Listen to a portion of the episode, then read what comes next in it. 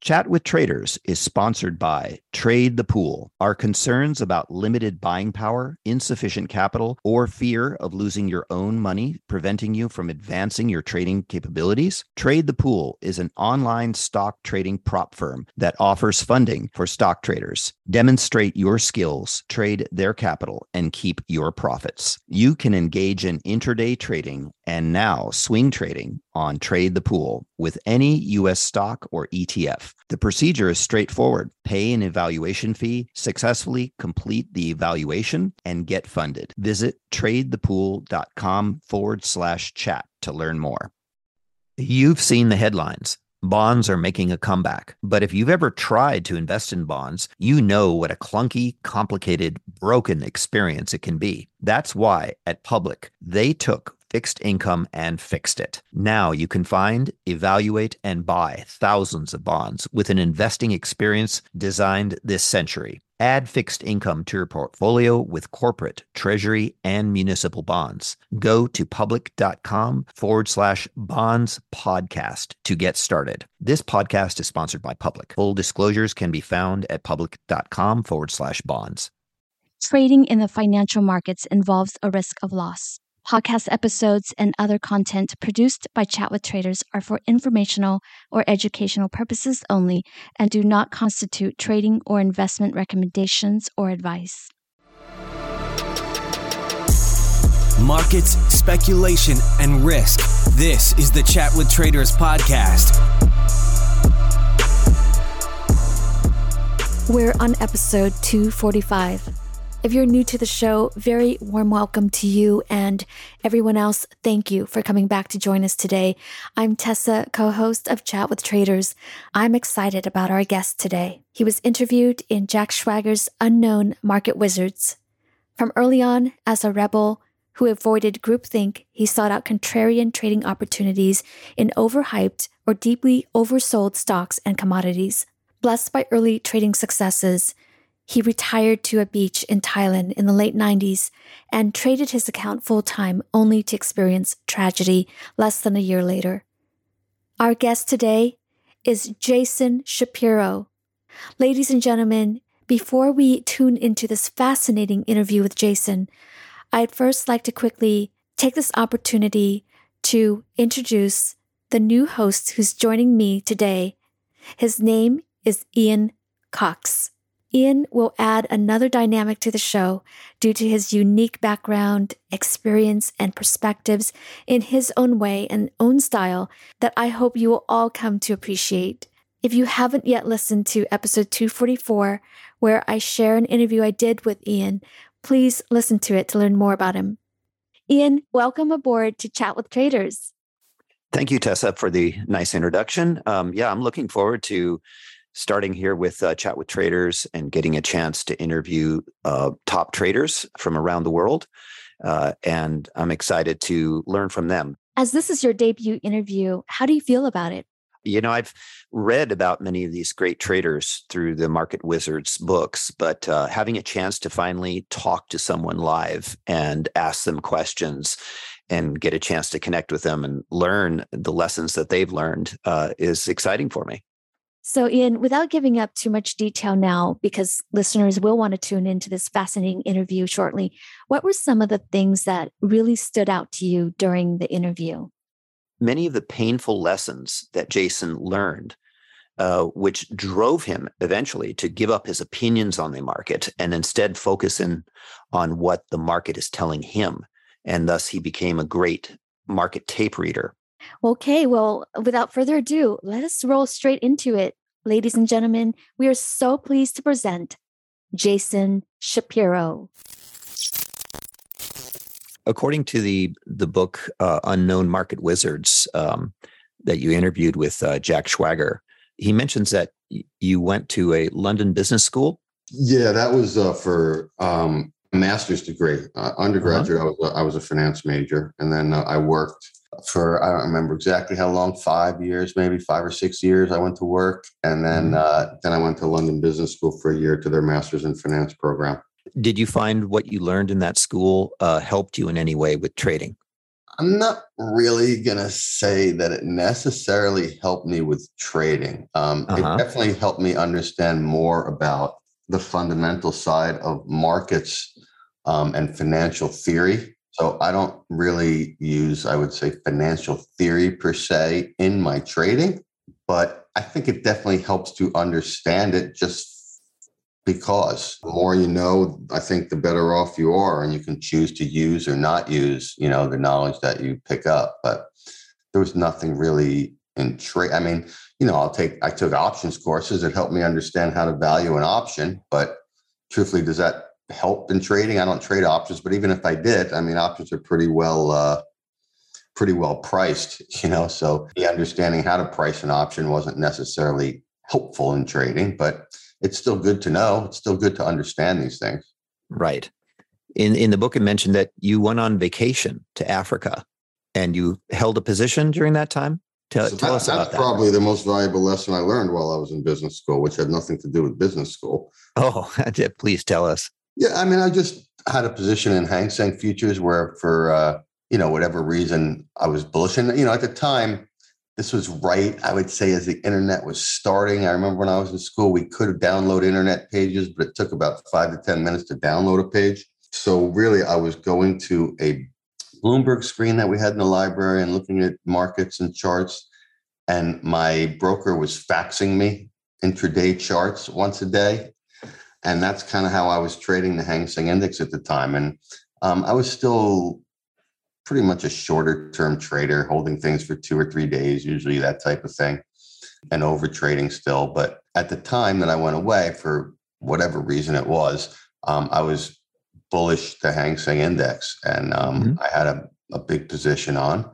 And uh, I was going to Africa for a month, and I, I, knew that I wasn't really going to be able to have contact. Um, you know, this is pre cell phone, so you know, I just kind of left an order with my broker to kind of stop me out if it goes down to here and otherwise just let it go and after a month when i got to a place where i could uh, speak to him you know the market was up quite a bit and um, and of course I, I told him to sell and i think if i went away for another month i probably would have made twice as much money right but uh, it, just helped with the lesson of you know it's an old jesse livermore saying that the, the money is made in the sitting i made more money in that month than I had made, you know, all year trying to trade in and out of the market. So, uh, did this experience influence your later trading? Uh, did you become more patient and let the trade full, unfold over time? Did this tempt you to be 100%, 100%? Okay. Yes. I mean, my trades now usually last, you know, at least my good ones last two to six months. So in the in the book Unknown Market Wizards, you shared that you had uh, you got a chance to uh, live in Thailand. I did. I did live in Thailand. Yes. When I finished uh, business school, I moved to Thailand and got married. I had made mostly because of that trade when I was in Africa, but I'd made a good amount of money. Um, I'd say 60 to 70% off that one trade, but I made a good amount of money while I was in business school. And I just decided I didn't want to really go to work. So I, uh, I moved to Thailand and I, I started trading from there. Wow, that sounds like a dream come true. How did that go for you? Yeah, it's funny that you use those words because so often what sounds like a dream come true is not what you think it is, right? Uh huh. So again, it was based on the same type of psychology. I went back to the idea of, you know, look at me. You know what I mean? All my friends mm-hmm. are working every day and putting on a suit and tie, and I'm sitting here with my toes in the sand in Thailand. And aren't I a genius? And I'm just having fun trading and living in Thailand. And I think it took me nine months before I, I blew out again. When you look back, uh, what were some of the lessons you learned from that, and and did you change your strategy from earlier? Yeah, I think the main lesson that was um, instilled on me in that situation was, uh, you know, don't fight the tape. I was bearish the U.S. stock market for I don't remember why, um, trying to be contrarian, you know, and mm. it, it was going up all the time, and I was fighting the tape the whole way, and uh, that's how I lost my money. And yes, it definitely affected how I trade. I mean, after that, now I'm back to broke. Um, I really sat down and had to decide, you know, what I was going to do about this. If I really wanted to continue trading, then I had to stop, you know, uh, with this up and down thing, you know, Uh-huh. making and blowing out, making and blowing out. And so I had done a good job of uh, journaling my trades back in those days. So I really took a, a few months and went through this and really tried to develop a process based on that, you know, what was working, what was not working, and let's try to eliminate the things that were not working and let's try to focus on the things that were working over time. And that was really the beginning of me starting to develop a repeatable process in trading. I, I see. So uh, for a while there, you were were you trading uh, based on your opinions instead of the tape, right? For the most part, yeah.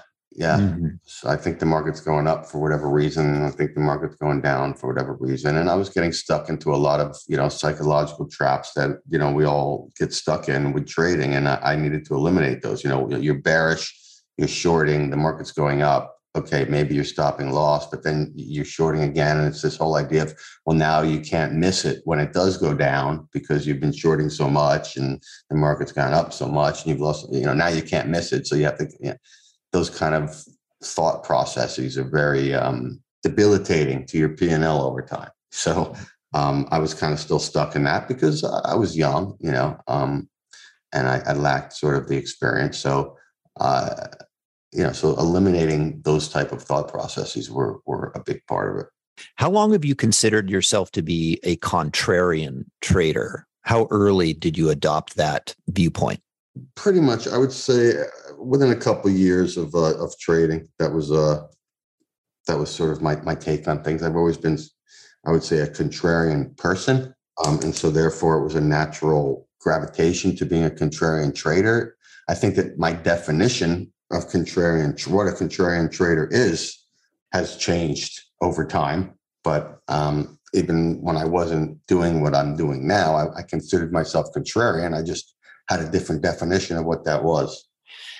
So, when we talk about uh, being a contrarian, I think it's um, helpful to understand um, who are we being contrarian to, for example. And so, I'd like to take a look at some of the players uh, involved in the market. Um, and one extreme type is often referred to as the dumb money. And an investment legend that the father of President Kennedy was hearing stock investing advice from the Shoeshine Boys. And to him, this was a contrarian sell signal because these type of people typically get into stocks, you know, near the end of the move. Based on this, um, legend has it that he sold all his stocks months before the 1929 stock market crash. So, do you consider any other types of investors, uh, groups, or institutions which might be in the dumb money category? I've considered just about all money over time to be dumb money. Um, and I think that the most important part of it is when they're all agreeing, right? When everybody Mhm. is in agreement, that that's when it becomes dumb money. And, and and it makes sort of, and you go back to business school and financial theory, it makes sense on a financial theory basis to me at least, because the first thing we learn is the market is a discounting mechanism, right? Mm-hmm. So when everybody suddenly is saying something, then isn't that discounted in the market already, right? Um, and that's where efficient market comes in. And it's more than a question of if they're just saying it, it's a question of if they've actually put their money in. So if everybody's already put their money into a certain idea and they're all piling their money into that idea, then isn't that going to already be discounted? And I think that that's really the key is for me at least, I believe the discounting mechanism, people use price as a discounting mechanism.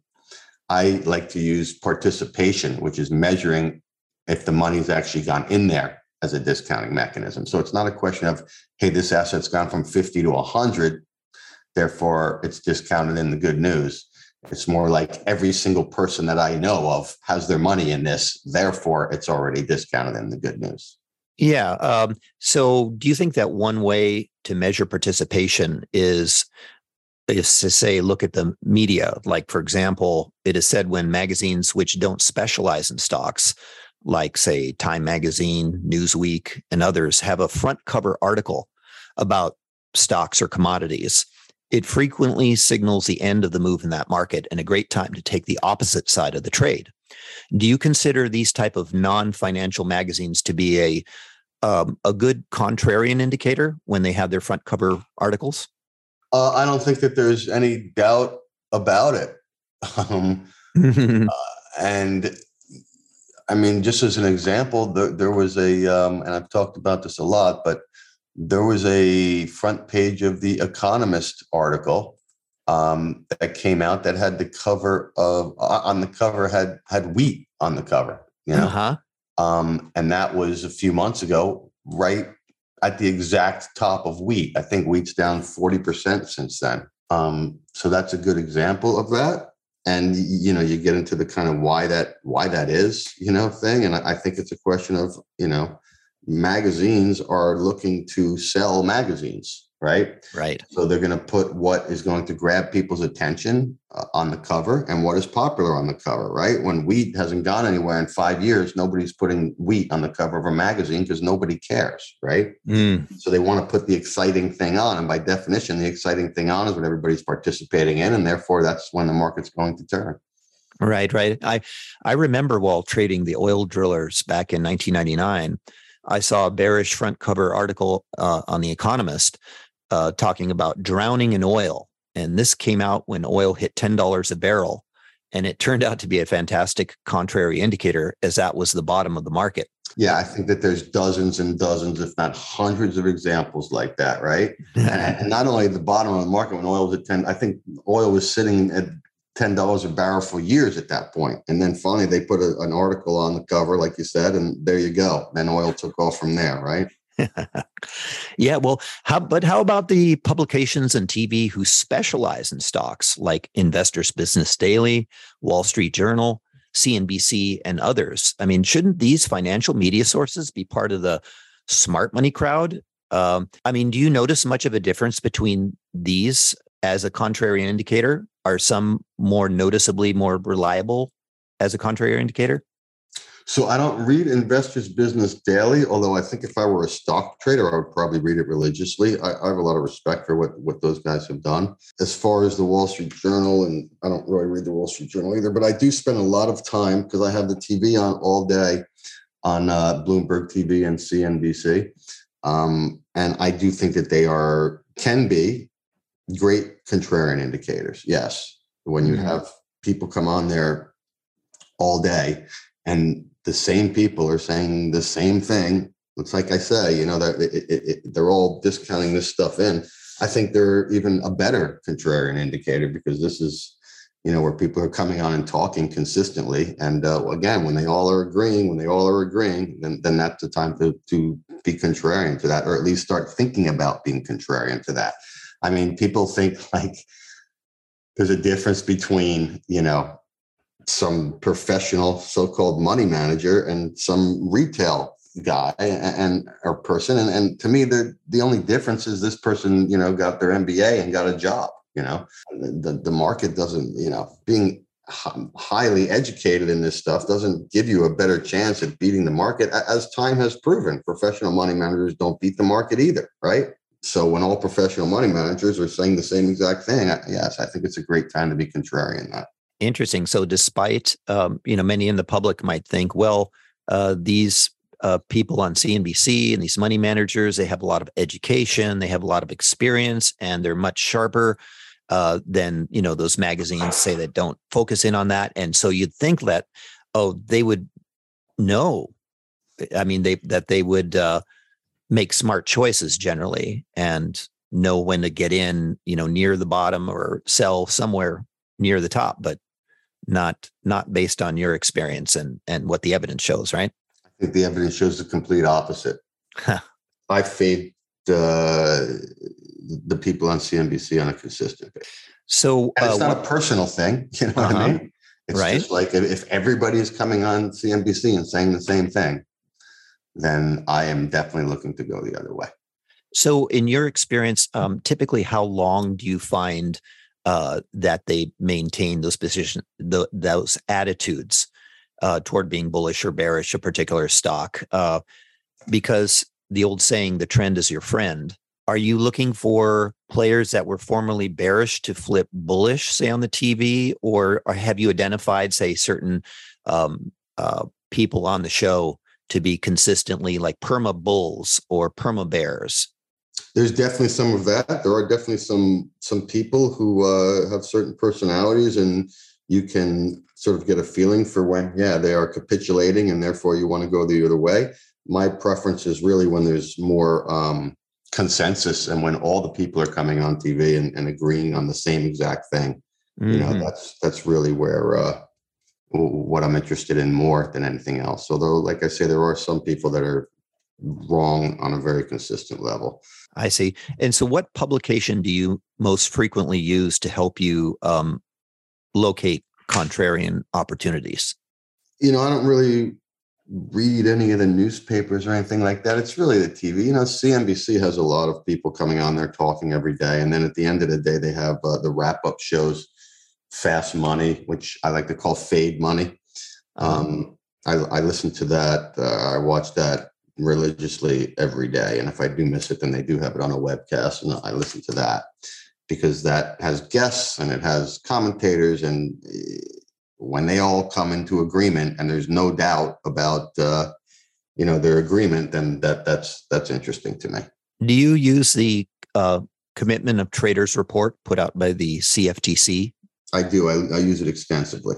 Um, that's really my main data source so. Okay uh, i noticed on the cot report that there are three primary players uh, the commercials the large speculators and the small traders um, is there one that you would consider to be more in the smart money um, crowd, or h- how would you view those three different groups? So, yeah, I mean, the commercials will have on the exact opposite position as these speculators, right? For every buyer, mm-hmm. there's a seller. For every long, there's a short, right? So, to me, it's two groups commercials, speculators, right? And I look for that to line up when I'm taking a contrarian trade. Now, again, going back to financial theory, you could argue that commercials are hedging, right? There should be a cost to hedging, and therefore the speculators are capturing that cost as a profit, right? Over time. And to me, that's what trend following is, right? This is why trend following over time has made money because they're basically capturing the cost of hedging that the commercials are giving up. Um, and that's one side of it. The other side of it, which is what I do, is that extremes when commercials are extremely short and speculators are extremely long, that's when a good turn can happen.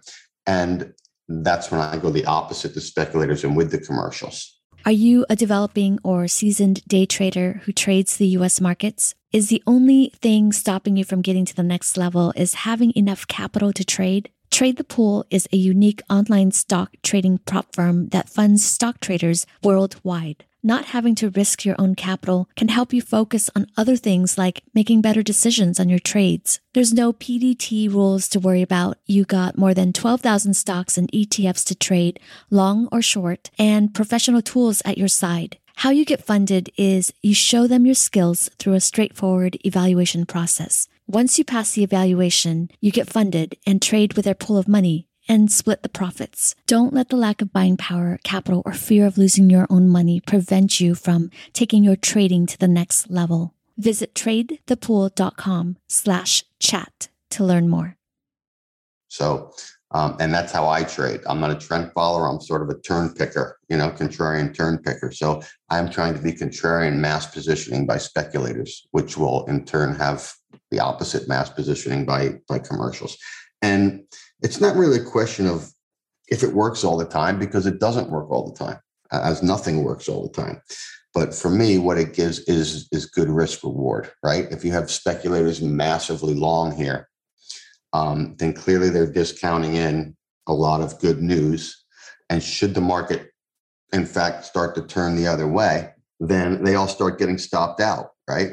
And so the move can be can be large. So it's just a question of, of risk reward. You know, it only like my trades only work over time. It's been somewhere around 37% of the time. Um, but my payout is, you know, over four to one. So if I can make four, lose one, make four, you know, make four 37% of the time and lose one the other 63% of the time, over time, that adds up to profitable P&L.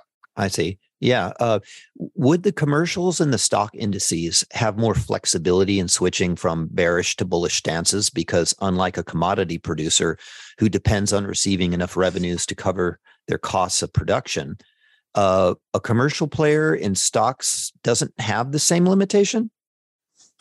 I think that could be true, which is why you see quite a quicker movement, I think, um, in the stock index um, COT data a lot uh, than you do in uh, in commodities. And I had never thought of it in the way that you just said that, but that could be a good explanation for why that is. I see.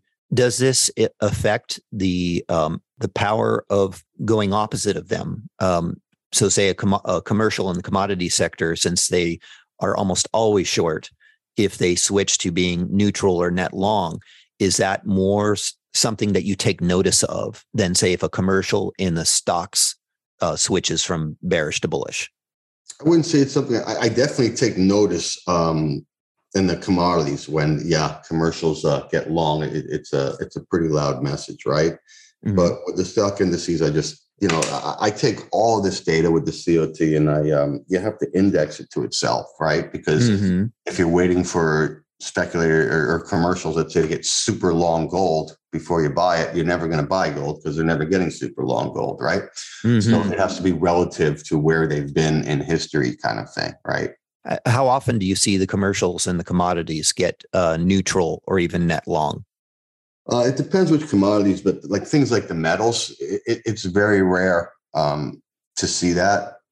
It's a once in a few year thing. I mean, right now we have a situation where the commercials are actually getting net long silver for the oh. first time in, in quite a while. Um, but it, it, happens. We we had a situation in palladium where commercials almost never get long, and uh, they they got long a few months ago. I think it was about five six months ago, and it was right before a pretty massive move in palladium. So, oh wow, definitely worth paying attention to. Yes. Generally, do the commercials and large speculators use similar levels of leverage? Is either group less likely of getting liquidated? I mean, I don't know the answer to that. Uh-huh. I, I would guess that the commercials, given that they have, you know, physical behind it, are less likely to be liquidated than than speculators are. You know, mm-hmm. speculators mm-hmm. are, you know, the thing starts going against them. You know what I mean? They have stop loss levels. They have whatever they do. Moving averages start getting hit, and they start liquidating. Right. Right. Whereas commercials uh, don't really have to do that. Right. Uh, last week, I was looking at the COT report for the S and P 500, and I noticed an unusually large difference between the large speculators and the commercials. Um, and this difference was greater now than it was at the March 2020 lows. Uh, now that the commercials are heavily long and the large speculators are heavily short, uh, I mean, what's going on with that? Why do you think they would be at such extreme opposite ends? Because we could consider both of them as a very knowledgeable group. So, what are they looking at to cause them to be eh, totally opposite of each other? I mean, I think why speculators are largely short the S&P 500 here um, is, you know, they're bearish. I mean, the world is semi falling apart, right? There's everything, mm-hmm. everything in the world to be bearish about you know, theoretically in the stock market. You're not going to find a lot of people that are making fundamental bullish arguments here, right? Right. Um, so therefore they're short. And if they're short, well, then the commercials are long because that's the opposite side. But important to note that that is not the case for things like the Dow positioning. It's mm-hmm. also not the case for things like the NASDAQ positioning. In fact, two weeks ago, the speculators were had one of their largest long positioning in Nasdaq that they've had in quite a while, right? Uh-huh. Uh, right before this market started to go down, of course. So, uh, you know, looking at the S and P in and of itself can be a little bit dangerous. You know, you, you, need to look at sort of all the indices across across to really see if there's a, a bias there. If you had to guess, what would why do you think the speculators would be short S and P and long Nasdaq? it's a trade that's worked for uh, you know it's probably been the, the trade of the century uh-huh you know?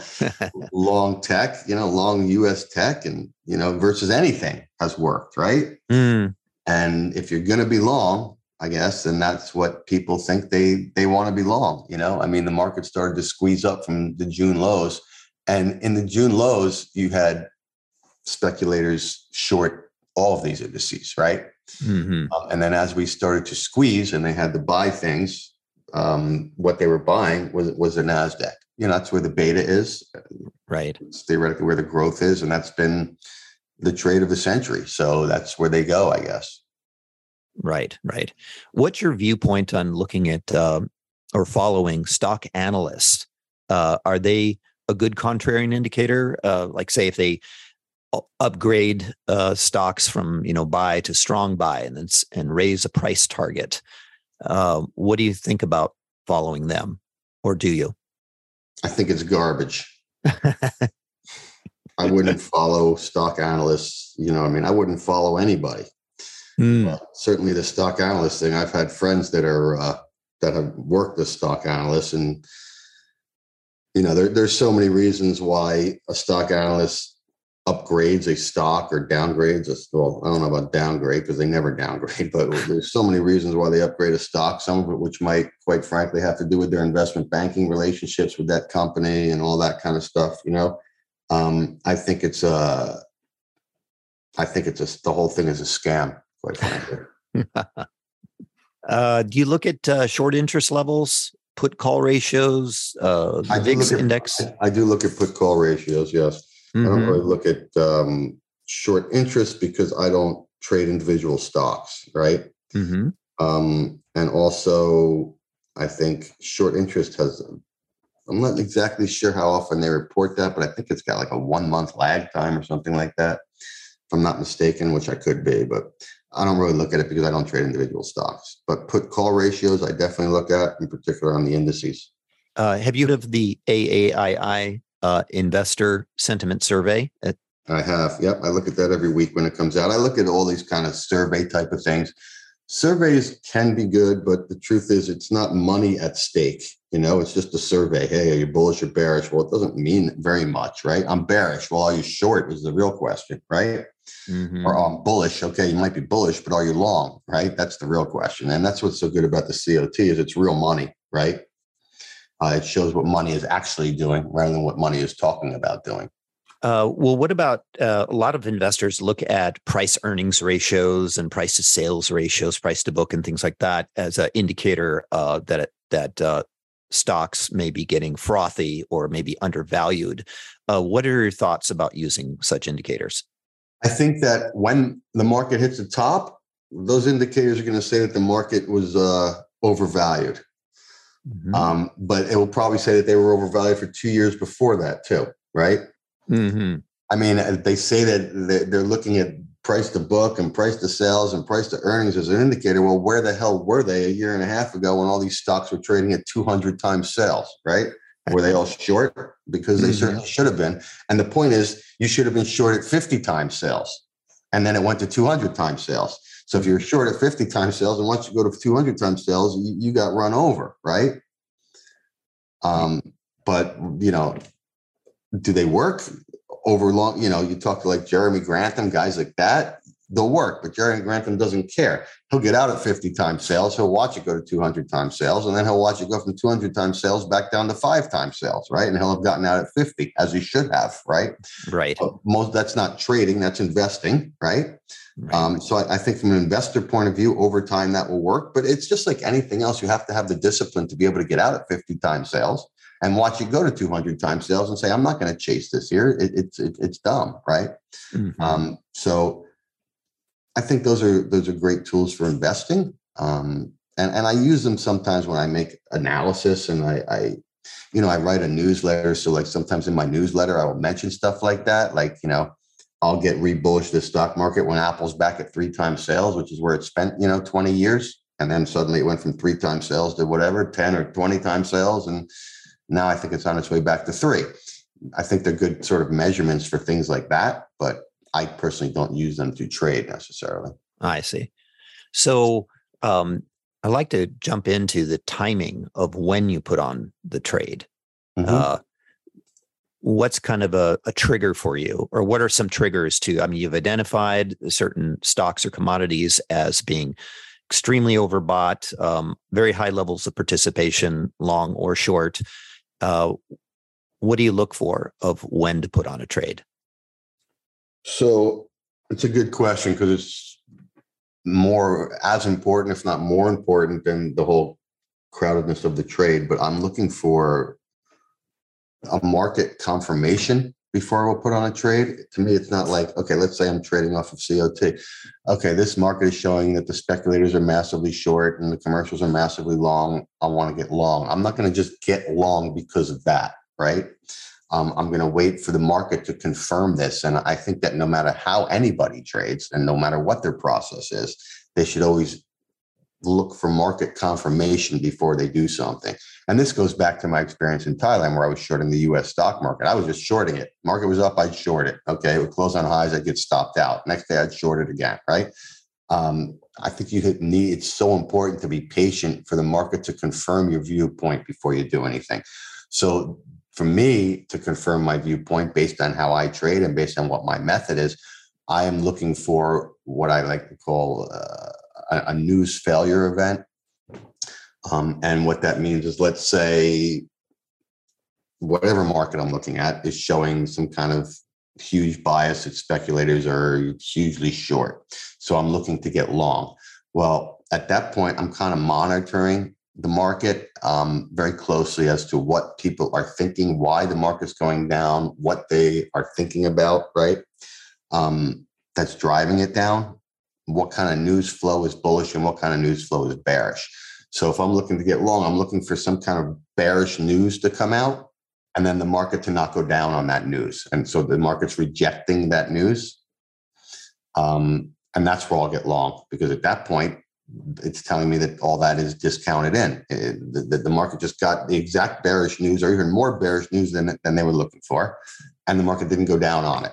And why is that? Well, it's, to me, it's because everybody's already short, which is how the whole idea started to begin with, right? But now the market is the market action and the market tone is confirming that thought process.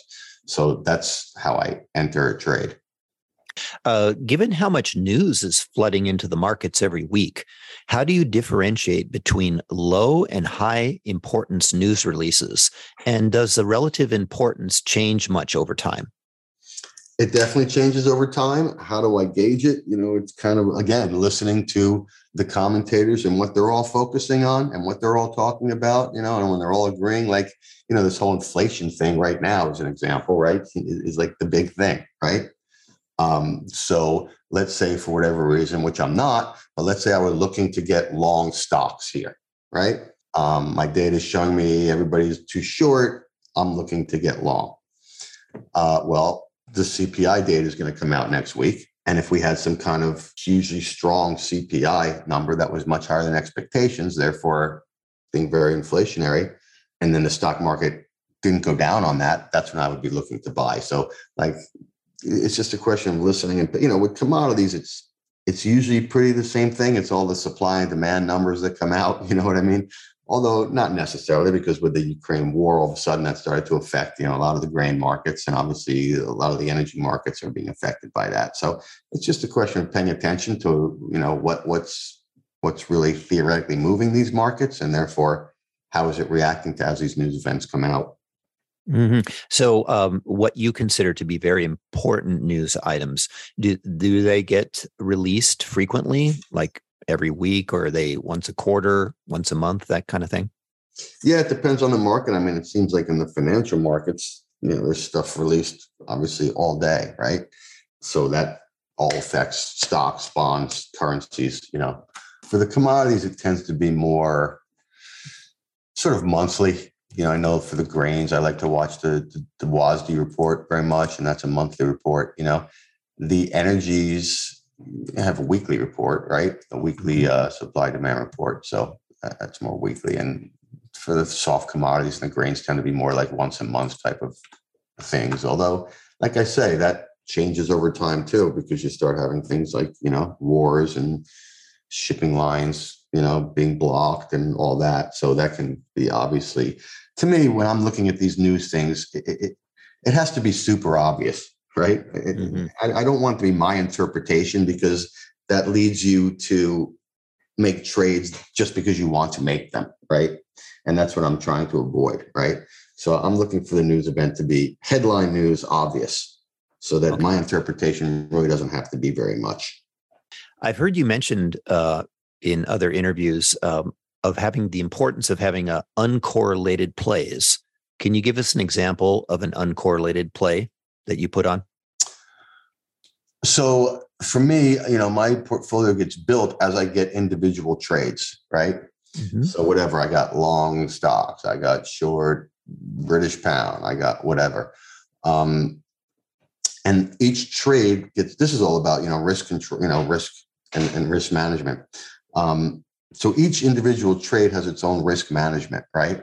Mm-hmm. But then as I have a portfolio of trades on, if the trades are, are highly correlated, then it's really not one trade, right? Uh, so you have to watch your risk management on that. So I'm measuring the the correlation between my trades, and if these two trades have a correlation of one, well, then to me, it's the same trade. So I'm going to cut the risk on each one of them because what's the point of having the same trade on twice if you're measuring your risk, right? right. Um, so that's really the importance of, of correlation to me. So when you put on a trade, uh, typically, how often do you find, or how many times do you typically get stopped out before catching a significant move in your favor? It varies. Um, sometimes I get it, I get it right on the spot um, first time. And sometimes, uh, I mean, truthfully, sometimes I never get it. But the good thing about waiting for the news failure thing and, and the confirmation is that, like, it's not like I'm going to be buying it today. I get stopped. Okay, the next day I'm going to be buying it again. I get stopped. And ne- you know, for this news failure event to happen, you know, that's not going to happen every day, right? Mm-hmm. Um, so but uh, there's plenty of times where I'll, I'll, trade the thing three times or four times, get stopped four times, and then either my data goes away and it's no longer crowded, or I'm not getting any more news failure or whatever, and therefore it, it's kind of gone. So uh, I, I guess it, it, it, varies, truthfully. Yeah. So, for example, say if you are looking to get long the commodity, say oil, for example, do you ever take a look at the uh, the oil stocks as maybe maybe another way, or oil uh, indices to um, go long, um, say the oil sector uh, when it's extremely um, undervalued relative to the commodity on a historical basis, or the flip side, if you're looking to go short oil and you notice that the oil companies are extremely out of whack uh, historically compared to the underlying crude oil prices. Do you ever trade? Um, you ever trade the stocks at all, or um, the ETFs? but if if I did, I would hate that particular idea. Oh, okay. Tell us why. It's so easily observable, right? Uh-huh. That how can there possibly be an edge in there? You know, I mean, who can't pull up the oil versus oil stock chart at any time, right? Mm-hmm. and say, I mean, we've been hearing this forever. The OIX has underperformed oil, right? Well, it's been underperforming oil for, you know, 15 years or something. you know what I mean? Uh-huh. Making up a number, but I mean, that's never helped you, right? It's so obvious and it's so easily observable by by everybody that uh, to me, and it almost goes against all good sort of trading ideas, which is things are lagging. Buy the laggards, sell the leaders. Really, you're, you're supposed to be buying the leaders and selling the laggards. So if you're going to sit there and buy the OIX or whatever it is because it's lagging oil, um, I, I, don't think that's a very good idea at all. Personally, it goes against mm-hmm. every every trading rule that I know. It mm-hmm. doesn't say it can't work sometimes. Everything can work sometimes, right? Mm-hmm. But it goes against every trading rule that I know. Excuse the last interruption here. This is Tessa. We hope you're enjoying this episode so far. If you love the podcast, please give Chat with Traders the best review you can on whatever platform you're listening from. This will help us to keep the episodes coming. Also, if you haven't subscribed to our email list, please hop on to chatwithtraders.com and click on subscribe so we can keep you posted of information that may be of importance. Thank you. Now back to the chat with our guest. Mm-hmm. Uh, so, what indicators do you use to exit your positions? So, because I'm entering when things are showing speculators super crowded, mm-hmm. um, I am therefore exiting when speculators are no more, no longer crowded. You know, um, it, it, my whole process, and this is what developing a process is, right? And developing an edge is okay. Once you have that process or that edge, it all has to align and make sense with each other. So I'm getting in because everyone's short. I'm getting out because everyone is no longer short.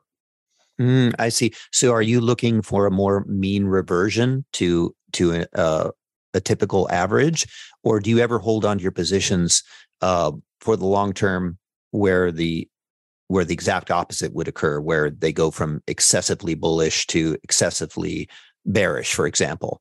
Yeah, that's a good question. Um, no, it's mean reversion. It's not mean reversion of price. It's mean reversion of participation, right? Mm-hmm. Um, but what I have found is I would probably make more money over time if I buy it, let's say when they're excessively short, and I hold it all the way until they're excessively long, right? Mm-hmm. But once it kind of gets past the midpoint there, where they're neutral now, the volatility of the portfolio goes up a lot more than the excess return. So I get out at the neutral point. It's also a question of I have a business and I have a job, and that business and job, I offer a product to my investors, which is to catch those market turns and therefore have this negative correlation to other people, right?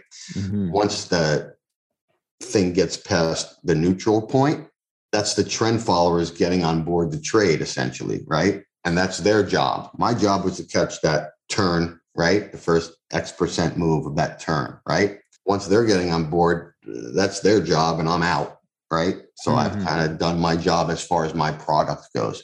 And plus the fact that the volatility ends up going up a lot more from that point, I also don't like personally. So I see. Uh, is there a, what typical time frame do you typically see from um, an ex, you know a reversion back to the mean in sentiment and, and participation? you know, it's typically two to four months. Mm-hmm. Um, I'm just trying to look, but yeah, like we were getting along the S and P's back in June, and we were getting out, you know, in, in, in August. So, um, June, yeah, that was a two month one. So it's typically two to four months. Mm-hmm. Although I, I have had trades last three weeks, and I, I've had trades. You know, this is winning trades. Losing trades happen very quickly. I get stopped out, but. Um, and I, I actually had a, a winning trade last almost two years, a few years back. So, um, but typically two to four months. Okay. Uh, in the in the book uh, Unknown Market Wizards, um, you shared that uh, you managed a fund in New York, and that you did um, really well, um, making money every year, uh, where you used a counter trend approach. Uh, can you describe what a counter trend approach is? Well, this is exactly what we've been talking about. You know, Right. I don't really think that it's counter trend, although Mhm. it can sometimes be that because trend is more of a price thing by Uh-huh. definition. A trend is price, right? Mm-hmm. I'm counter participation, right? Right. So I'm, I'm counter when they're all short. I'm long when they're all long. I'm short. Now, it's no coincidence that a lot of times when everybody's short is when it's trending down, and when everybody's long is when it's trending up, right? Mhm. Um, that's not always the case, but it very often is. So you can call that counter trend. But yeah, that's that's what I do. I, that's what I still do, and that's what I've been doing for 20 years.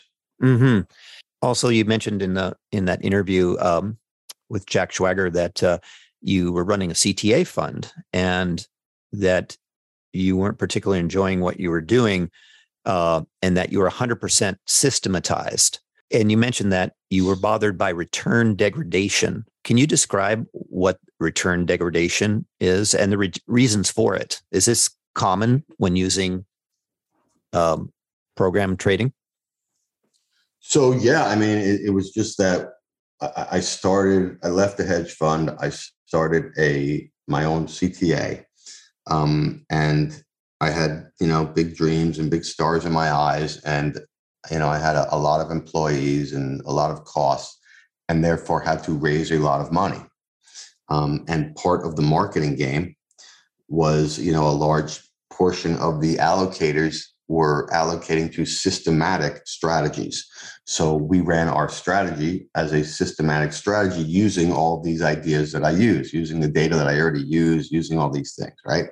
Mhm. Um, so therefore we could raise more money and, and create you know more revenue to cover what i had as big costs um, and what it turned out to do was was our returns were worse than the returns that i had produced um, before um, and since you know uh, so that's what return degradation is you know um, i use the same system that i used for that i i still use uh-huh. but I uh, but I use discretion on top of it, right?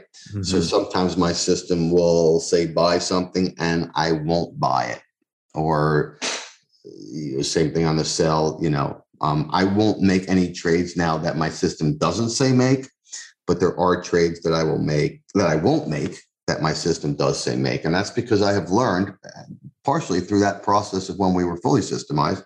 I've learned where the weaknesses are in the system right over time um, and i can recognize them that this is the weakness in the system so therefore i can sort of ignore those trades mm-hmm. and what percentage of the time uh, do you override the recommendation of your uh, system and not take the trade it varies across time but i would say 20 to 25 percent mm-hmm. i see so uh, are you currently managing other people's money or just your own no, I currently manage a CTA. I have uh, four, one, two, three, four, five institutional accounts. Mm-hmm. Um, I work as a one man operation. Um, and, you know, I offer this uh, non correlated return stream to my clients. And, and that's really it. I'm not really I'm not raising any money. I'm not accepting new clients or anything like that. I'm I'm at a place where uh, I'm happy to do what I'm doing now, and uh, and we're doing it. I did start uh, after Market Wizards came out. Um, I was getting a lot of requests from people on LinkedIn and on Facebook if I could help them learn how to trade and all that. They somehow um, some people liked the contrarian approach, liked some of the things I was saying, were asking me if I could help them learn and. Um, and I think that that's an important thing to do, especially when you reach, you know, my age. Um, you kind of want to help people, but um, I was getting so many of these requests that I, I, can't sit here and, you know, teach 250 people at the same time because I'm for, I have a job and I have a business and I have a family and I have a lot of things that I'm doing. So we did start this web page. It was one of the people who came to me and I said to him, I, I don't really have the time and he started a web page where we then go and I distribute this newsletter that I write, and we have a a Discord chat where everybody kind of gets on there and, and talks about markets all day and talks about mm, you know it, it, turned into something I didn't know it was going to turn into. Originally, I just thought it was going to be a way to distribute this newsletter and maybe answer some questions for people, but it's turned into this whole community of people, and um, it's interesting. I've learned just as much from them as I think that they've learned from me. There's a whole bunch of different traders from all over the world talking on there about their ideas. I focus on what I do. They focus on what they do, and they all kind of talk and learn from each other, and it's become an interesting thing. Uh, so, in closing, is there any like one or two pieces of advice you could give to traders uh, when they're experiencing losses? You know, kind of what would you say to them? Be honest about it, right? Realize and try and realize why they're happening so that you can learn from them. I think that when you're losing money um, is the greatest time to educate yourself and the greatest time to get better. Because when you're making money, you're not going to try to get better because you figure you're already a genius, right? Um, and losing money is the wake up call that can help you to really get to work and, and, and get better. And I think if you're losing money, and I lose money all the time, unfortunately, um, but you know, if you're losing money in a process that works over time, then the thing to do is just accept that as part of a, you know, as part of the process, you know. Right. Um, if your account, I mean, I've been trading pretty much the same process for 20 years, and my account was on new all-time highs um, very recently. So if I have a two-week period where I'm losing money, it's like, well, I don't think that that was the end of what I've been doing for 20 years. I think it's still valid, and this is just part of what goes on. You're not going to make money every day, every week, every month, every quarter. You know, it's just not realistic. So I would say those are the two things. Mm-hmm. So uh, it sounds like having a process can help protect us from our own um, psychological demons. I think that that is 100% the entire thing. Yes, of what this is all about. You have to have a process to protect you from your own psychological demons. All right. Well, Jason, it's great having you on the show. Uh, thank you very much for sharing about your history and your viewpoints and strategies. Uh, how can our listeners get in contact with you? So, yeah, we've got this crowdedmarketreport.com, mm-hmm. um, which is, uh, you know, like I was talking about, this newsletter and, and, and Discord chat service that we do. Um, there's also, I, I, do some videos on YouTube, which mm-hmm. um, I think it's also under Crowded Market Report on YouTube. Mm-hmm and talk to some people there as well. So th- those are the two places where where people can get in touch with me. Fantastic. Thank you very much, Jason. All right, I appreciate your time. Yeah. Or I appreciate you having me. Great. Great having you. Thanks. You've reached the end of this episode of Chat with Traders. But rest assured, there are more episodes loaded with real market insight and zero hype on the way soon. So to stay updated with each great new release, subscribe to the podcast in iTunes. And we'd love it if you'd leave a rating and review. We'll catch you next time on Chat with Traders.